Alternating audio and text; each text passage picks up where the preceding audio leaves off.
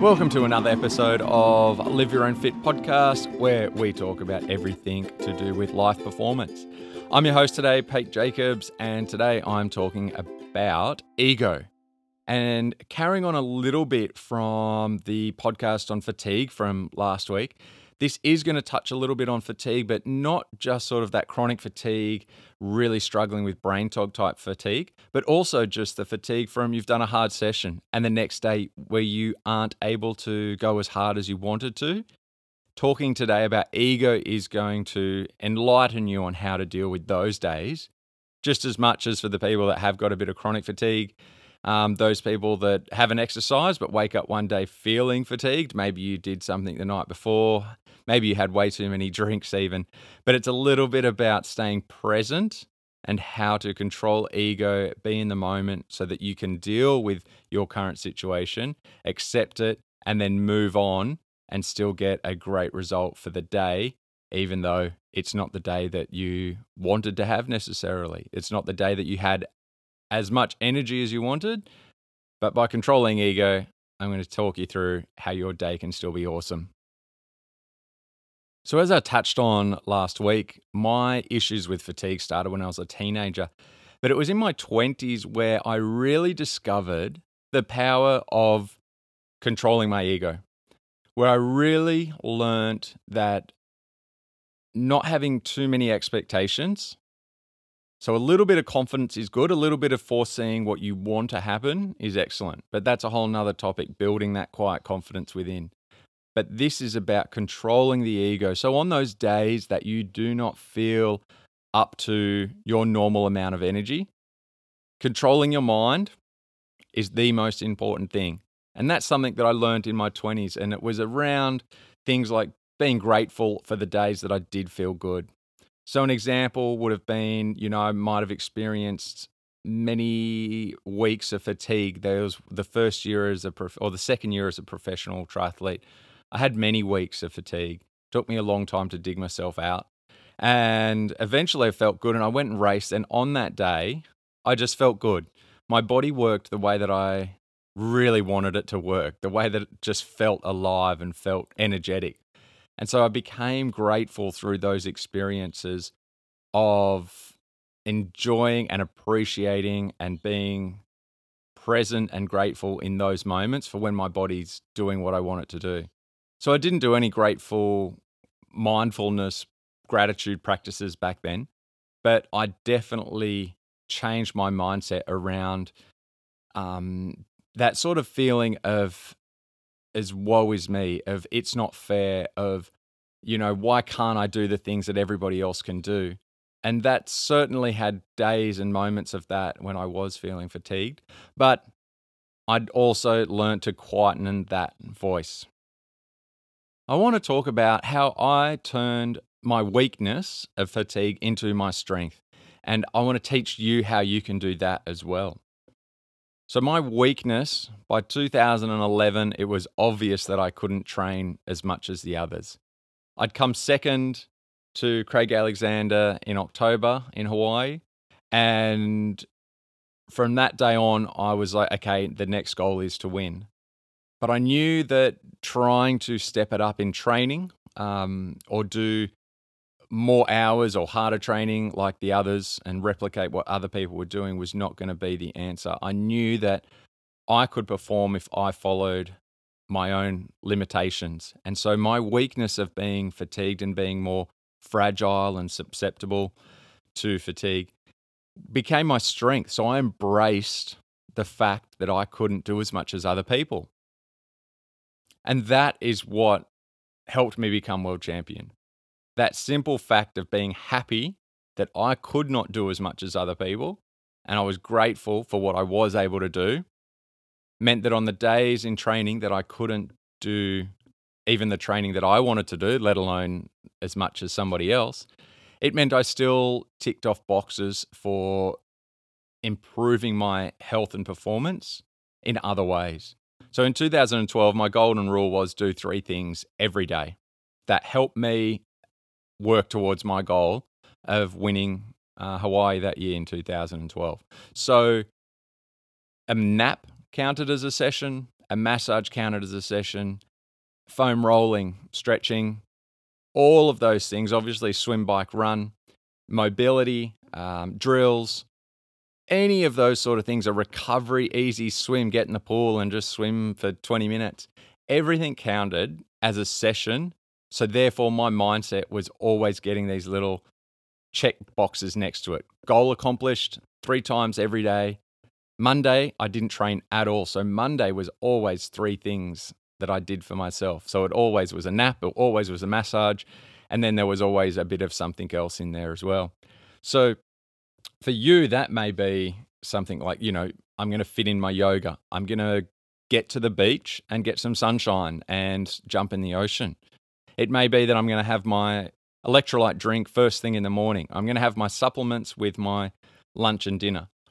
So, three things that help you towards your goal every day is an excellent benchmark just to A, obviously they those things help you get healthier, which is awesome. The other thing is they help your brain get healthier and stronger and more resilient and into a pattern that is achieve and reward. So without having to go to chocolate or a sort of treat to try and get that sort of dopamine hit, you're giving it to yourself by ticking a box of saying, Yes, I did that for myself today and I feel better for it.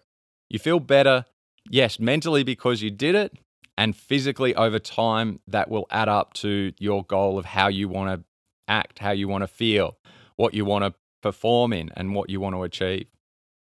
Back to what ego means and how do you control ego?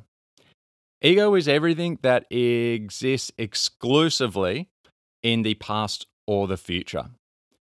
So, anytime you have a worry, it's a worry about something in the past or the future you know, that's your ego. Oh, I haven't trained enough. You're worried about the past. Or these guys are going to be faster than me in this race. I'm going to be slower than they are. You know, that's ego.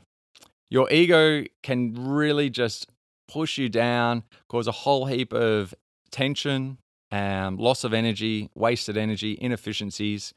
So, ego, as well as that, can also be a good thing when you have a little bit of that quiet confidence.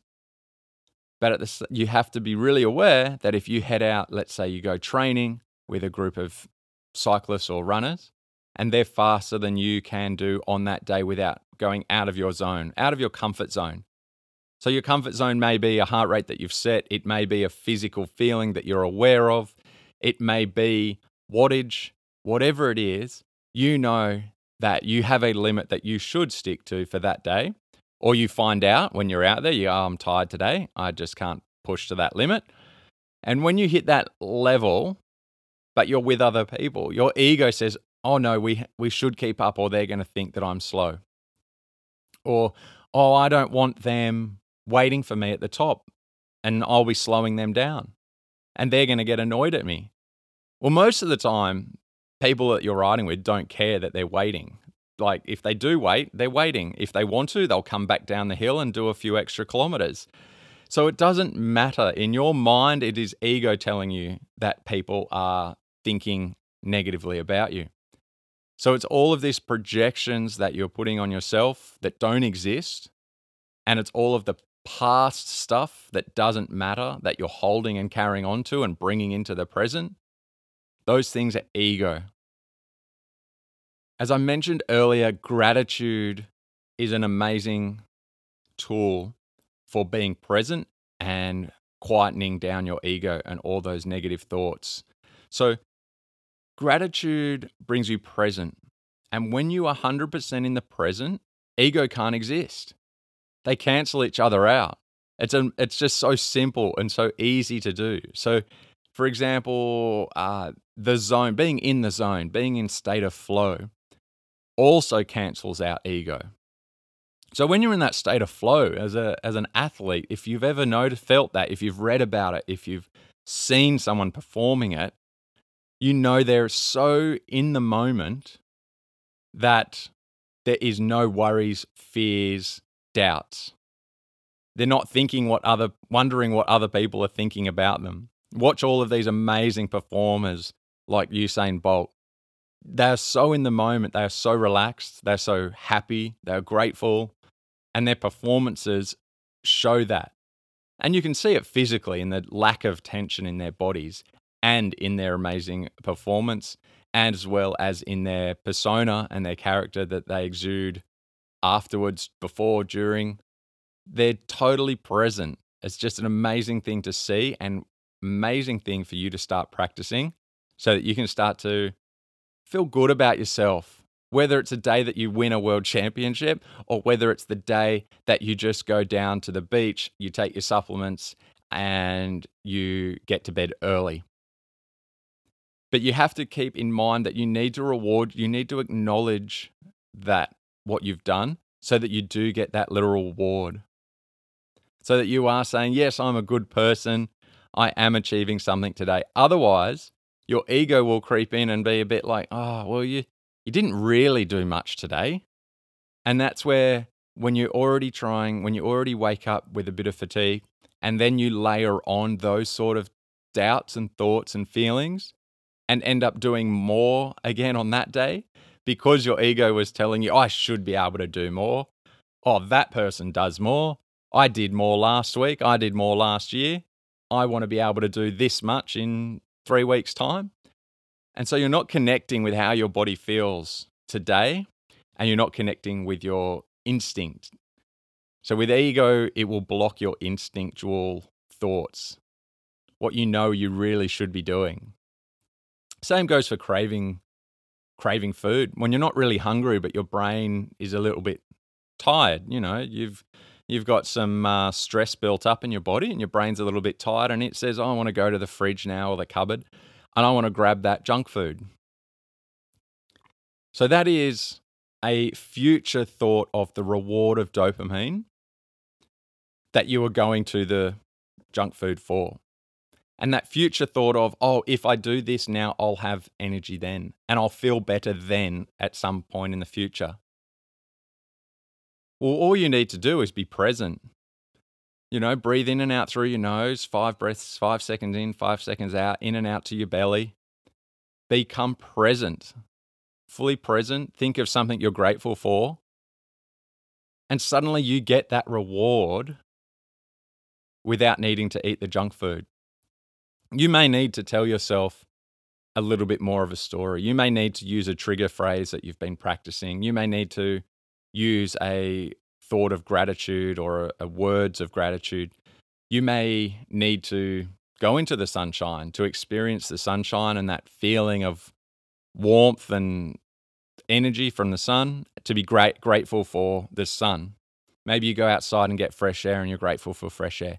But when you use gratitude to become present all of those other cravings and needs it don't exist anymore they can only exist in that future thought in your mind.